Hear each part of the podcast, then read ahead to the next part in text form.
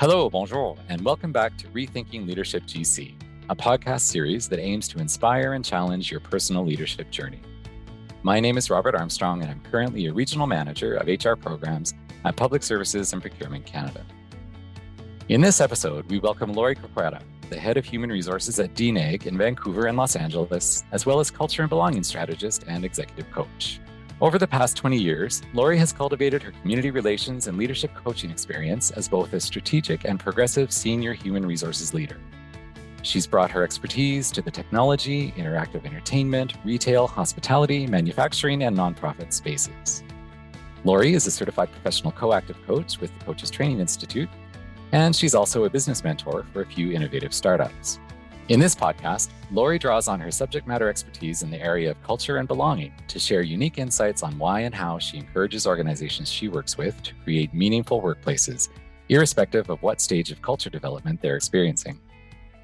So, welcome, Lorie. Uh, before we jump into this fascinating topic, I thought it might be interesting for our audience to hear how you got to where you're at today. So, you know, more specifically, how does one become a culture and belonging strategist? Mm, what a great question to start. Um, and again, thank you so much, Robert, for having me part of your uh, podcast. Really excited to have this conversation around culture and belonging. Me too. Yes, yeah, it's a great, a great uh, topic. So, first of all, the the culture and belonging strategist isn't. I don't know if it's an actual title. I'm just wishing that it is, and that's why I'm using it. It's something that I'm very passionate about. And the way that I got to where I am today, it you know, I come. I always think about what you know what could have sparked me to be the who the person i am. And i've done a lot of work on myself. Uh, i've done a lot of reflection. And there was this exercise that i did where it brought me to myself when i was six years old and i was on the playground. And so i want to give you a bit of context robert. When i was six years old what happened was my family moved from edmonton to vancouver. And in in edmonton I was still like this kid at school who was, you know, like the life of the party. I had a lot of friends. Um, I didn't have any problems, you know, connecting with people. And so I just kind of expected that would happen uh, when I came to this new school. So I go to this new school, you know, the teacher has me at the front and says, Hey, this is Lorie. She's coming, you know, she's moved from Edmonton. Please welcome her. And the kids kind of seemed a little friendly and smiled. And then um, the recess came around. I'm on the playground. I noticed some of the kids. I recognized them my class. I go up to them and I'm like, hey, my name is Lorie. And they just sort of looked at me and then turned around. And I'm sure that wasn't the intention of the kids, you know, and I've obviously I'm just remembering as much as I can. And it was, you know, a long time ago. But I, I guess what I remember from that experience was the feeling of just not feeling included, not feeling wanted. Like maybe I did something wrong. Like, why wouldn't these kids like me or want me to be a part of their group or play with them.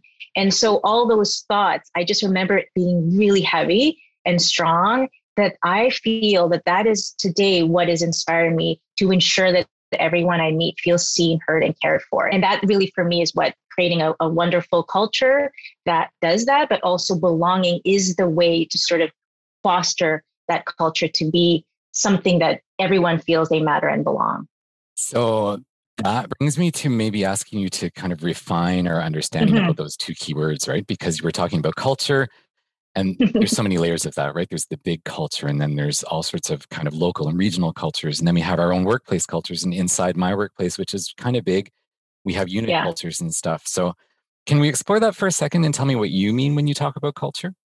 Yeah, I love that you actually started to define that in different aspects or different dimensions because even when I started doing the work on culture, and of course, I'm doing it within a workplace or within an organization, it doesn't have to be, you know, it could be public, private, or nonprofit. For me, I started to look at it at, at a bigger kind of scope, like what you said, when you're going into a country or a community, like what is culture? And so I want to start with that because I still think it relates to what it is today. So for me, culture is the heart and energy of a shared human experience. Okay. So I'm going to repeat that. It's the heart and energy of a shared human experience. So at first, when I share those words with you, you're probably like, what does that have to do with work? Like heart and energy, I know probably seems some words that we don't really use in the workplace. And you're, the you're share, scaring me a bit. Yeah. Am I scaring you a little bit? But I would love for you to stay open and curious about this statement because at the end of the day, and even more now during the pandemic, our worlds are blending right? We we are now in this virtual remote work environment or possibly a hybrid situation. And so we're starting to see people more than the person that comes into work, you know, all dressed up, comes out of the elevator, and here we are. I'm, I'm my work version of myself.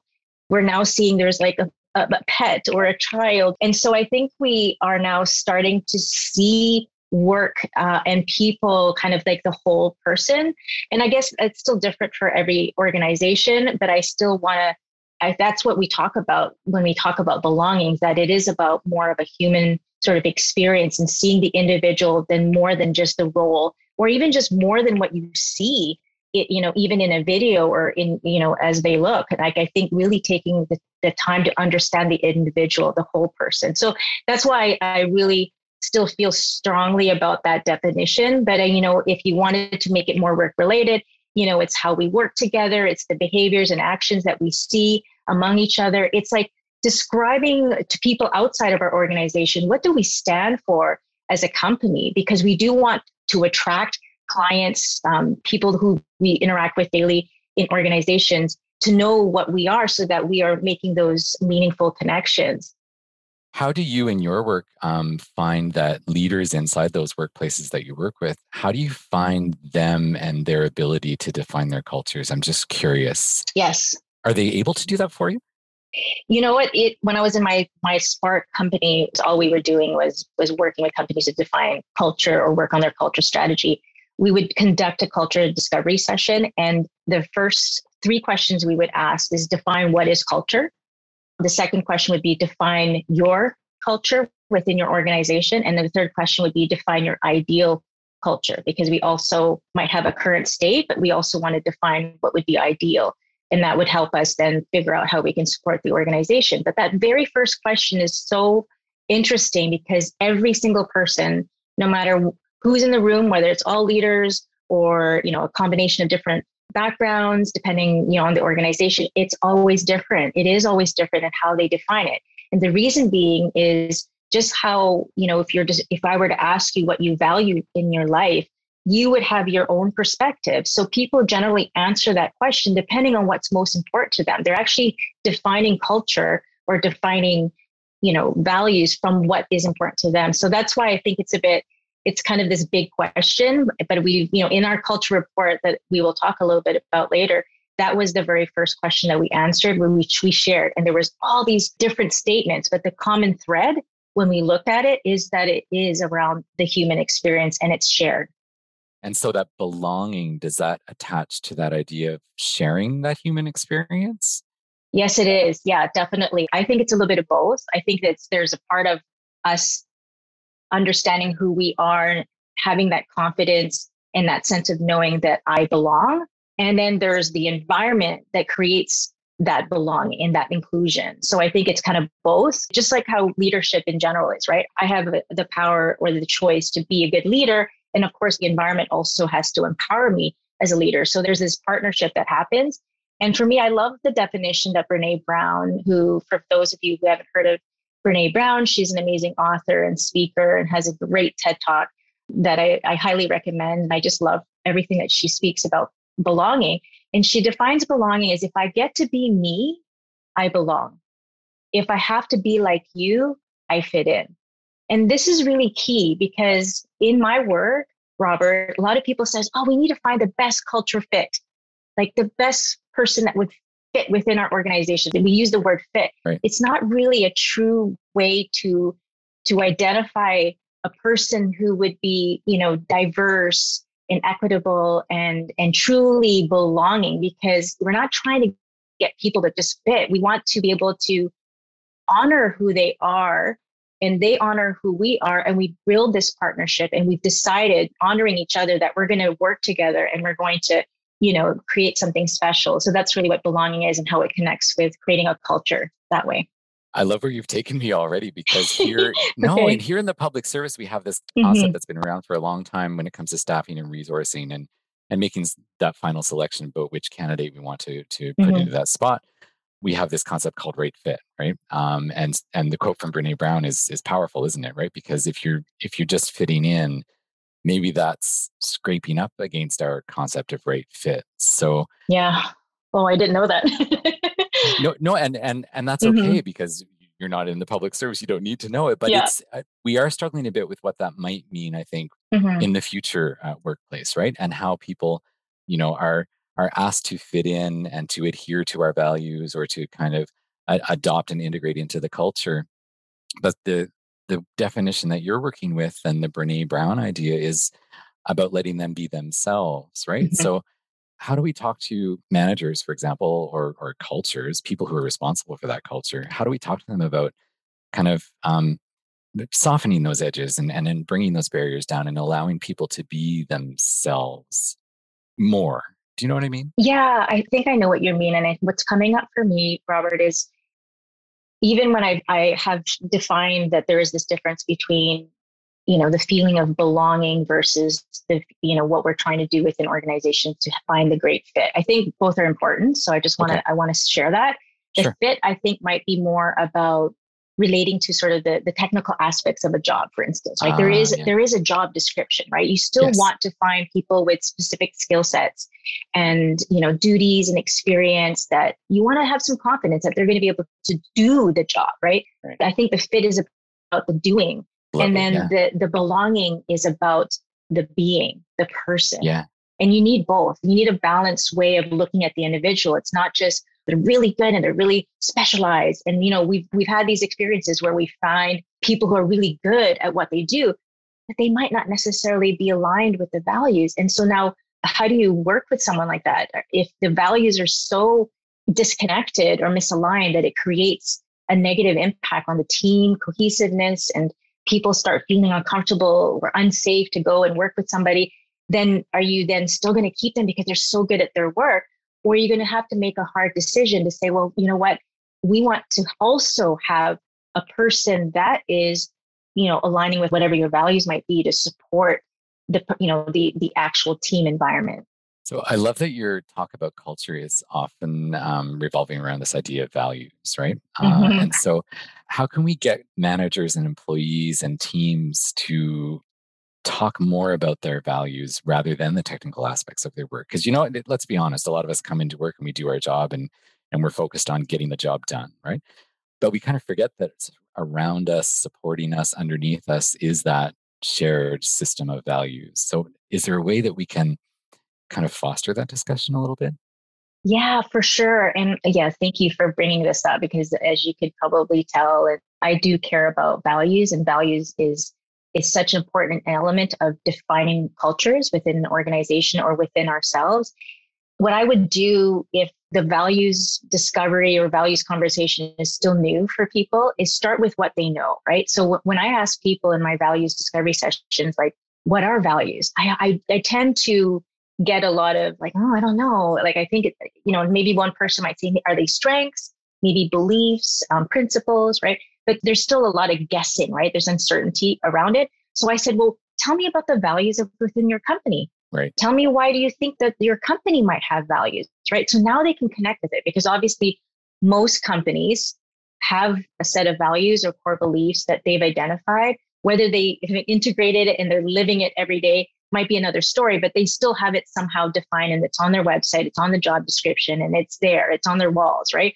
So start with what they see and then ask them, so what do you think about these values? And what do these values mean to you? Like the actual organization values. And then think about, well, when you think about those values and what's important to you, how do you see that align? Like maybe tell me of a, a value that resonates with you and why does it resonate with you? So I think it's just really getting to connect with something that they know, which is your organizational values. I know that you know the, yep. the government has a value set of values. Mm-hmm. Getting them to have that conversation and then slowly asking them, well, what what does it mean to you? What do those values mean to you, and how does it relate to what's important to you in your life and your or career? I love it. Values discussions. Um, yeah. so, so you talk a lot about culture and belonging, and and the fact that it helps us thrive rather than survive, right? That's what helps us flourish as an organization and, and be more mm-hmm. successful, mm-hmm. um, you know, collectively, but also individually, I think. So, how do you, when you walk into different organizations that you work for, now don't name any of them specifically, but mm-hmm. how is it that you get kind of a gut feeling about which ones value belonging more than another, for example? What gives you indications? Ah, interesting. So for me, if you if I start to connect with people within an organization and I ask them to describe, you know, their their experience today or describe the culture at this company. So again, coming from a curious place and just getting them to describe their experience. If I hear words like I'm really excited, I feel supported, I love my job, those types of things, then those that company or that team or that leader is probably doing something right by creating that experience and that feeling within that person that that person would be able to describe that in those words. But I've also heard the opposite.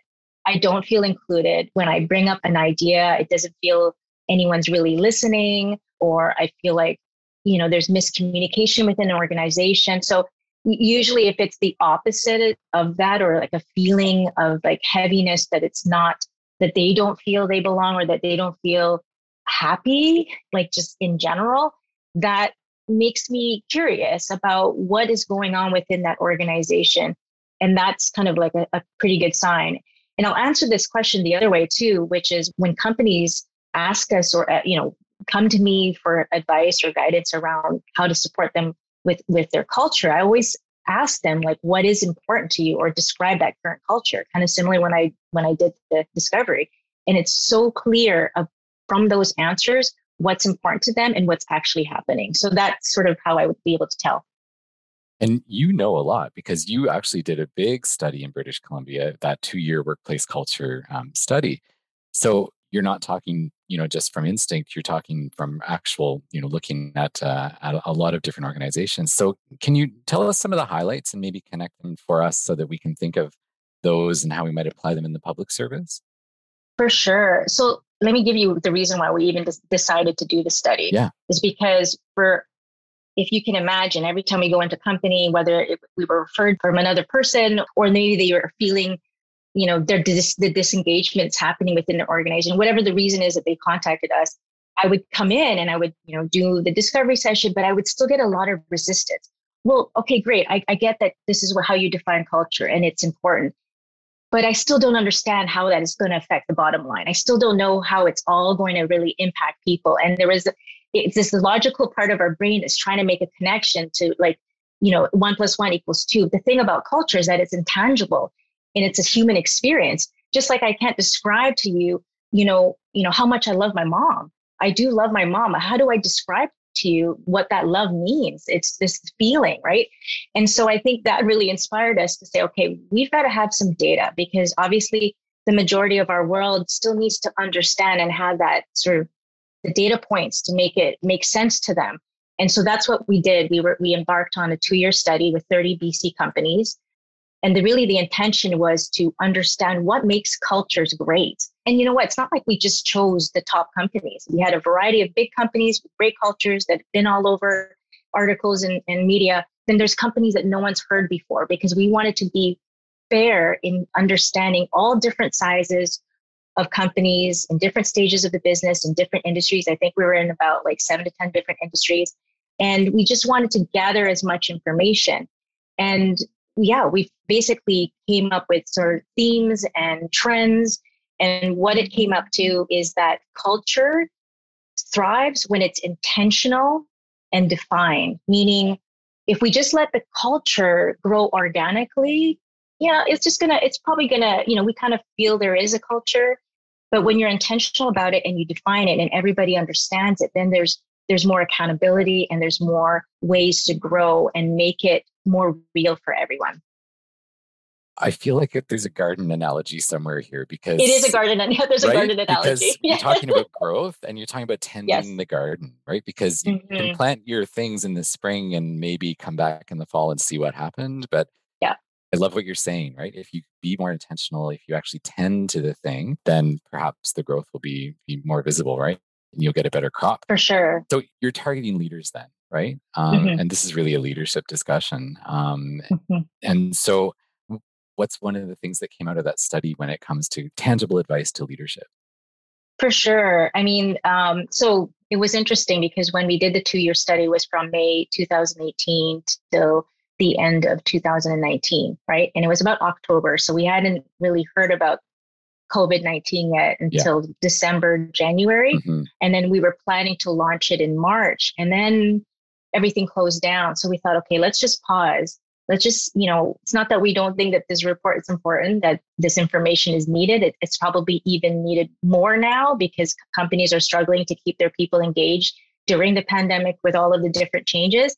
But we really wanted to make sure that we're providing you know the trends and the and the information that would really support organizations. And so one of the trends that came forward um, that was so integral especially during the pandemic was this concept of self leadership and what that means for us and what came out of the study is that it's so much more significant for leaders or people who have an influence or impact like influential role to to lead by example and when I say that, I still feel as a leader, there's a lot of pressure on that. I was like, oh my gosh, like, well, yeah. isn't it so hard already? Like, I have to be a leader. I've got to be happy. I've got to still, you know, show up for my team. And I'm, we all know that whether you've been a leader for, you know, 30 years or you're a new leader, like the global pandemic was new for all of us. So, you know, anyone with the most experience still didn't really know how to be during this time and how to really support our people. So, I think the self leadership was a focus because it was a time right now where we just need to breathe, pause, uh, and really take a moment to understand for ourselves what this all means. And then once we know and we're grounded in that, then we can also then support our people. Because if we're feeling, you know, all over the place or feeling a lot of fear, which is natural, uh, it's hard for us then to lead others because they can feel that. They can feel the energy. They can feel that we're lost. And it's not to, to say that you don't want to be vulnerable and also show your true feelings. I think that that was also another eye opening thing is that everyone was going through this and they felt more connected to leaders because we're all human. The, hum- the human side of our leaders came out naturally from this. Um, but it's still a responsibility for all of us, um, whether we're a leader or not, to really take the time to understand who we are and make a choice to do better and to lead through this experience. You talk a lot about humanizing leadership, right? And it, it's mm-hmm. true during the pandemic. I remember seeing um, very, very senior leaders uh, in my organization at their dining room table, um, not wearing a suit, um, you know, wearing wearing sweats just like the rest of us. I have to say, it was actually a bit reassuring to know that everybody was living through this um, in similar ways, right? And everybody's challenges, you mentioned dogs and kids and all those things that we, we've been living with throughout the pandemic, made people seem less distant in terms of hierarchy, perhaps. But the public service is a little different, right? We are hierarchical um, based on a military model from the old days, I guess. Um, other mm-hmm. organizations are as well, but we tend to embrace it still there's also this very solid encouragement on separation of personal and professional life, right? And so, yeah. you know, other organizations have been that way for a long, long time. And we've, I guess, discouraged that idea about bringing our vulnerabilities, um, bringing our emotional selves, bringing our whole selves into the workplace. We're talking about it now. I just don't know if we're doing it. I know your mom was a public servant. And so what what do you think we can do? Mm-hmm. and you can be honest right? Give us real advice. Don't don't worry about hurting our feelings. Um, what do you think we can do to to bring that humanity into the workplace um, with, with some grace? With some grace. Oh i love that. So it's so interesting. I remember when i first started my career it was my first my first day i was still living with my mom at the time and yeah. i was in university uh, sorry i just finished university so it was my first day in my my job it was electronic arts and that morning, my mom said, Okay, Lorie, when you come into the office, make sure that you are very professional. Okay. What, you, what did she mean? she meant to just, you know, just take the information, do as you're told. And this is how I interpreted it anyway, right? Yeah. Like, don't make a fuss, don't make things too complicated. Just, just right. be this person and be know, a good girl. Be a good girl. Like, you're lucky yeah. to have a job. Like, just do your thing, right? And it's interesting like I, I know my mom came from a place of love and, and from her own personal experience. So. I, I get i get where she's coming from. But the way i interpret it robert i was thinking okay i've got to put a face on. I've got to mm. be lorie at work and right. any anything that's lorie personal can't show that. Like right. that doesn't happen right? So i took it literally where i would come into work and i would be this person. And then as soon as i came, i left the job i'd feel so tired because I was trying so hard to be a certain way. um, whether I was silencing myself and not putting my hand up because I could hear my mom saying, you know, don't, you know, don't ruffle any feathers. And so for a long time, that's how I, I lived. So I, I had a bit of that experience. And it was only later that I realized, you know, that I that I could be something else. At what point did you become aware of that? Like that you were actually separating yourselves? I was in a meeting with six other male executives. And, you know, it was one of our weekly strategy meetings that happens.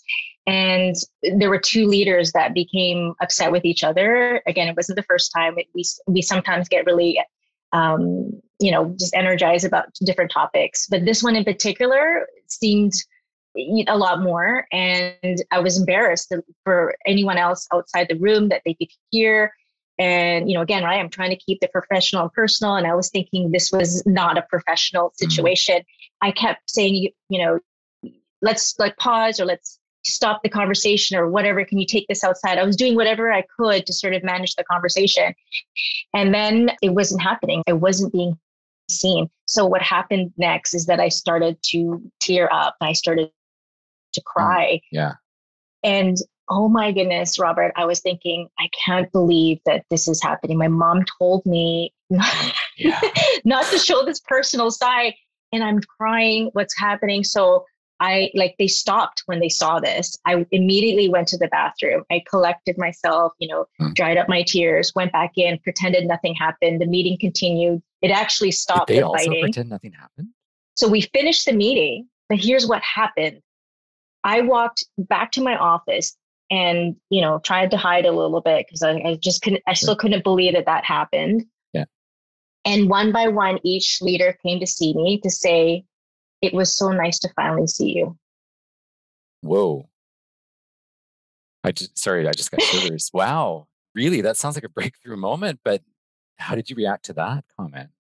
So i realized that i wasn't being myself that mm. i mean i it's hard to say that because it's not like I was faking it, but I think no. that there was a shield or there was some kind of mm. protective layer that I only, you know, they could only see a certain part of me because I had to show up as this, you know, executive female person, right? Mm. Like I had to own up to this title that I had in, in this environment that happened to be all male dominated. So I felt the pressures of just trying to be a certain way.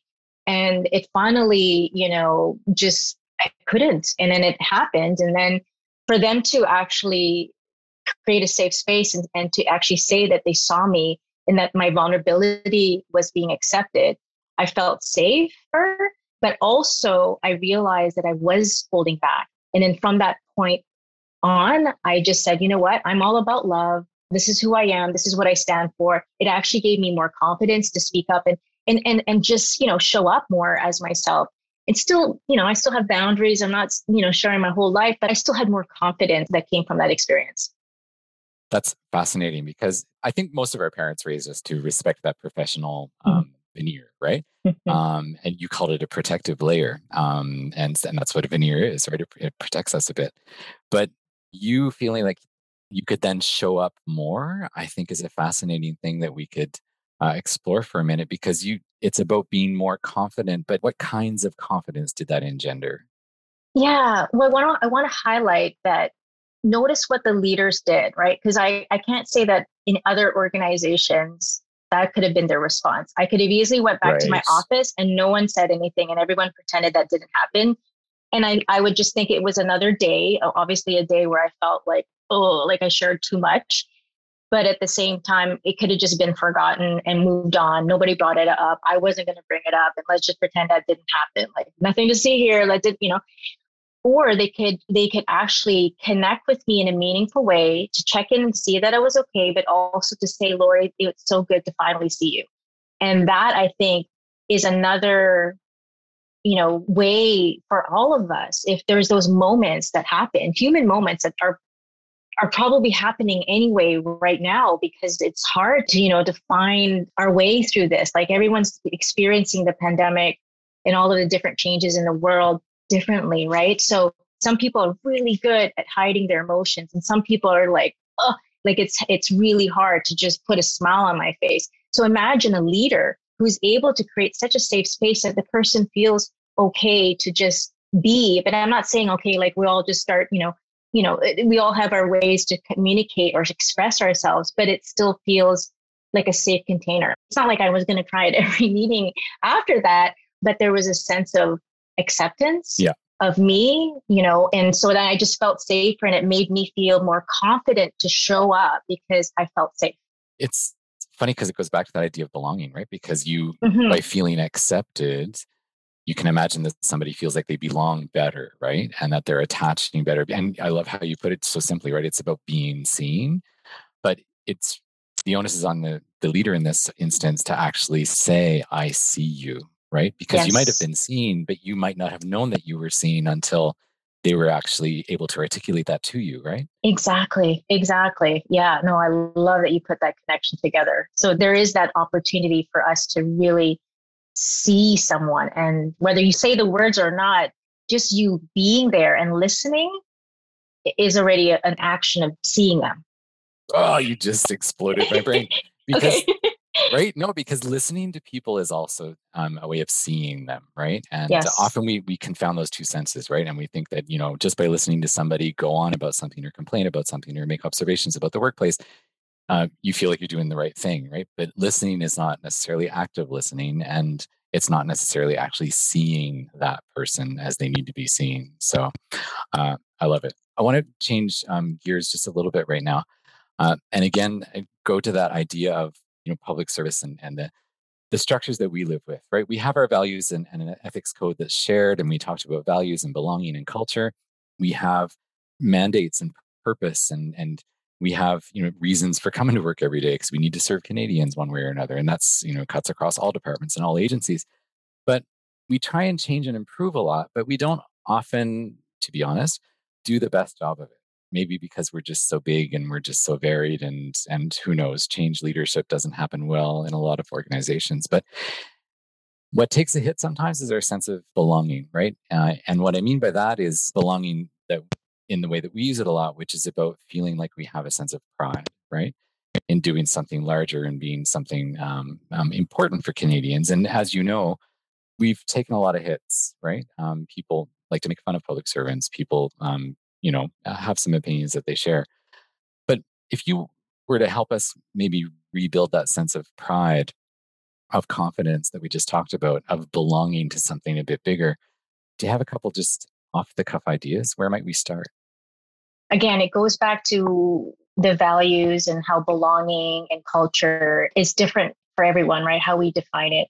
When you think about how would I rebuild uh, the sense of personal pride in being a public servant, I would start with asking people, what does it mean to feel proud? To be proud as a public service, like share one of your proudest moments or share a time where you elevated another person or you know, you know, was able to support someone being in your role. And I think reconnecting to something that's already within them, just so that they could feel more inspired and and remember why they chose to be part of the public service. I think that's that's where I would start is just really connecting to that because again, they already kind of know intuitively, but I think they may might want to remind them. And, and that's where you make that personal connection. It's just another way of asking you know what they value and all of that. And then if i wanted to go further around belonging is to really take the time to understand what does belonging mean to them and what do they need to feel they belong. And again it's going to be different but when you take the time to answer those questions like imagine robert me asking you that question. I don't know if you'd want to ask, answer that question on the spot right now but like what does belonging mean to you and what do you need to feel you belong? Well, it's, I don't. I think it's different for all of us, but belonging for me anyway feels like um, I have a purpose, right? Uh, and it feels for me that I have belonged to various organizations inside the public service. And when I felt the most sense of belonging, it actually really, really, uh, again, shivers connects to something you just said. It was about elevating other people, right? Um, and I think a lot of us feel like we belong to something larger and something more important when we help people and that could be a citizen get their employment insurance straightened out. It could be, you know, search and rescue operation offshore, or it could just be helping one of your colleagues um, with a promotion or getting a report done on time, right? And so I think, you know, for a lot of us um, in the public service anyway, it's it's not about profit, right?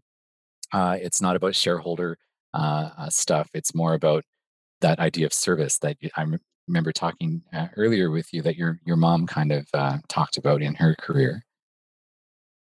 Exactly. My mom was so proud and has always been proud and still is about her work. She's, you know, spent over 30 years uh, in the public service in the federal government. And, you know, that's one of her proudest moments in her life. Like she will always remember that she had that opportunity to be part of your organization or this greater organization and being able to service people. So I'm curious, Robert, when I asked you those questions about what belonging means to you and how what do you need to feel you belong, how did that make you feel to answer those questions? I'm a really pure public servant. I hate it, right? You talk about stuff that's about feelings and emotions and that kind of stuff. Mm-hmm. And we're not, you know, necessarily good at that, right? Um, because we do have that professional veneer and it kind of puts people on the spot in the sense that you know what you just did for me was making me articulate something that you you might have a gut feeling around but you may not have had to um, express in those ways right you talk a, lot about um, caring uh, for people and feeling safe and that's not the kind of thing that we're really used to talking about. So i'm going to switch it back though and put us into this kind of transitional phase that we're in across all organizations or a lot of them and you mm-hmm. work for a large one too. Um, not everybody's working in the old way and going back to work right? A lot of us are doing hybrid situations a lot of people are still working at home. Um, how do we as managers and leaders make sure that everybody feels seen feels heard feels listened to and feels cared for yeah i mean th- that's the question for everyone right especially as we're going into 2022 all the trends are saying that it's still going to have a lot of changes and movement, like it's still going to go on. And some people are even referring to the way that we're feeling these days um, as the pandemic flux syndrome, meaning, you know, we've had that surge capacity, we've used all our energy from the first few waves, and it's still going on, like it's still happening. And so we need to be aware of that. And I think we know that anyway because we're all going through it together. And so I don't know if there's ever going to be a, a normal working environment. I don't even know if we want to use the word. yeah, I don't know if we want to use the word normal, but I think we have to sort of stay open to what you know what's going to happen in the world. And I think for leaders, and I'll speak for myself, what I'm doing right now to ensure my people or my team members feel seen, heard, and cared for is I'm just really staying connected with them, especially it, whether they're in the office or you know working from home. I need to understand you know how they want to even stay connected so i think i might have shared this in another conversation we actually have a remote work plan where we sit down and we ask this, our team members a series of questions about what's their ideal work time like when they're most productive what motivates them how do they like to receive feedback or feel appreciated? So you know going through some questions that really takes the time to understand what they need to feel they belong but supported to do their jobs in that current work environment wherever they are.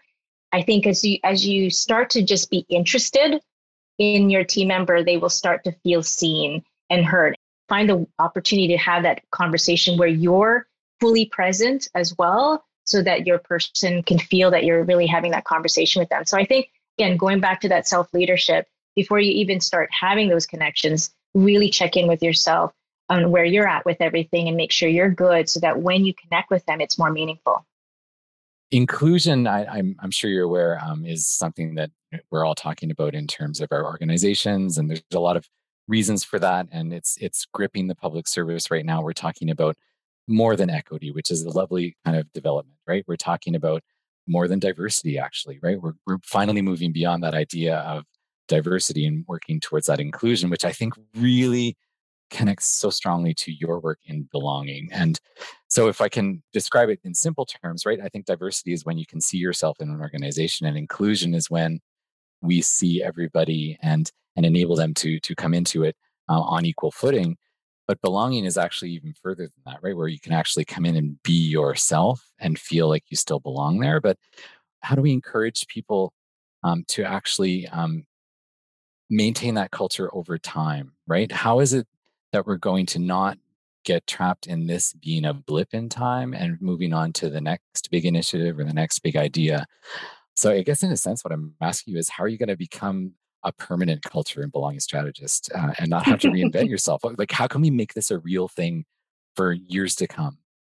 Yeah, I mean, a, a couple of things are coming up to me. Maybe there's a, an opportunity for a position to be created with your within your organization, right? Like that's why we've created diversity, inclusion, uh, DNI specialists within organizations. Even though I don't think it should only be on their shoulders no. to to do all of this, but there still has to be a dedicated group of people um, that that's their kind of intention because they're looking at the strategy of how to integrate it within the organization. And I would say that that would be the same with belonging. I don't even know if you actually have to create a belonging person because if you have someone who's focused on EDI, equity, diversity, inclusion, or DNI, however, which term you're using, the result of that, if you're doing those three aspects, you know, in, in harmony, is the result is is belonging. But it has to be we have to be looking at all three throughout the organization. It has to be everyone's responsibility, starting with the leaders, right? I say the same thing around culture. I say the same thing around EDI.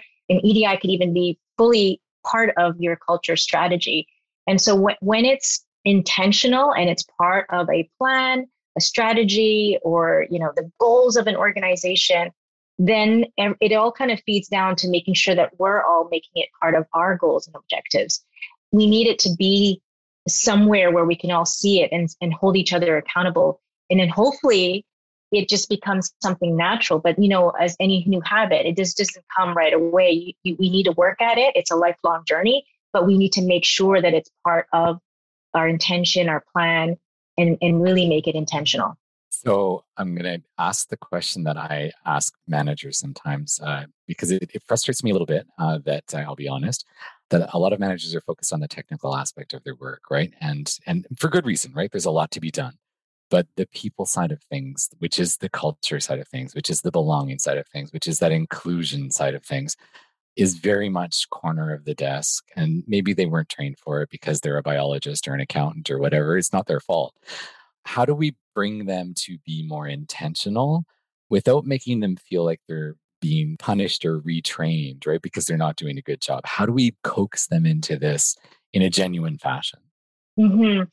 Well, a lot of organizations are actually integrating inclusive leadership as part of their training programs, as part of their leadership programs, or emotional intelligence. You know, anything that supports leaders or individuals to learn more about themselves, right? Because the more we learn about ourselves, our unconscious bias, our triggers, you know, our strengths, our values, we can then have a level of consciousness where we can then choose how we want to respond to certain situation. It's not knowing or not being self-aware that makes us be reactive and not and then kind of send that email or say that thing and go, oh no, like what what happened, right? But if you know better, we do better.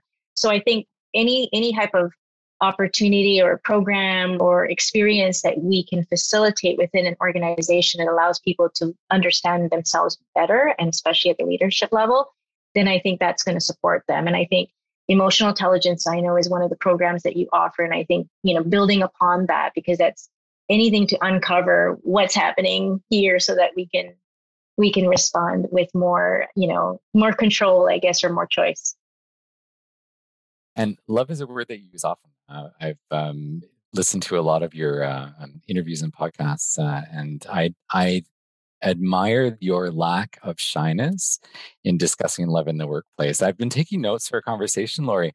Um, yeah. And you're talking about heart. You're talking about being cared for. You're talking about feeling safe. You're talking about connection. You're talking about all sorts of humanity in the workplace. So before we close out, can you talk about love in the workplace? And this is going to scare people off right now, but I, I think I think I need to give you some space to to talk about why that's important to you. Oh, thank you, Robert. I really appreciate it. You know, I'll just keep it simple. To love is to be human, and to be human is to love. We were all born with love. We know what love is, right? And I think the only reason why it's a little bit uncomfortable is because of that personal professional, right? It's not common that you would say, I love you to your team member, right? But you would say it automatically to someone at home. So it, there's there is a little bit difference depending on your uh, your comfort level. But for me, love is really about being human. I love it. Thank you.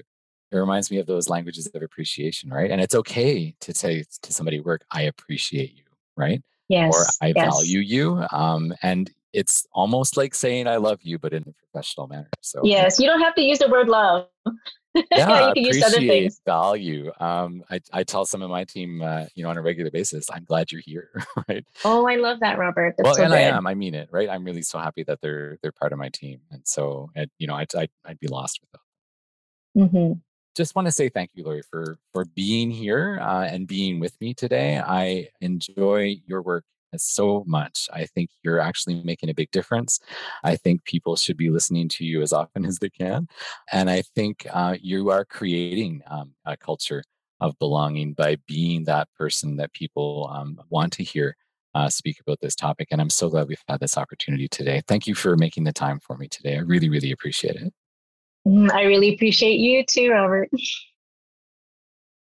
What a wonderful opportunity to talk to Lorie Corcuera about culture and belonging, safe spaces, and being cared for. Uh, the time is right, isn't it, for having these types of conversations to enhance our workplaces in the public service by encouraging ourselves and our colleagues to shift things further and to begin to acknowledge the whole human being more. The Canada School of Public Service has recently launched a virtual classroom course, Coaching for Effective Leadership D101 where participants learn how to adopt a coaching approach to inspire others and lead more effectively. The school has also launched a virtual classroom series of courses called Thrive. Thrive offers a learning journey for leaders at all levels, and we invite you to explore our virtual classroom courses and job aids to empower you and your teams to better navigate and thrive within dynamic and evolving environments. I'm Robert Armstrong. Thank you for listening to Rethinking Leadership GC.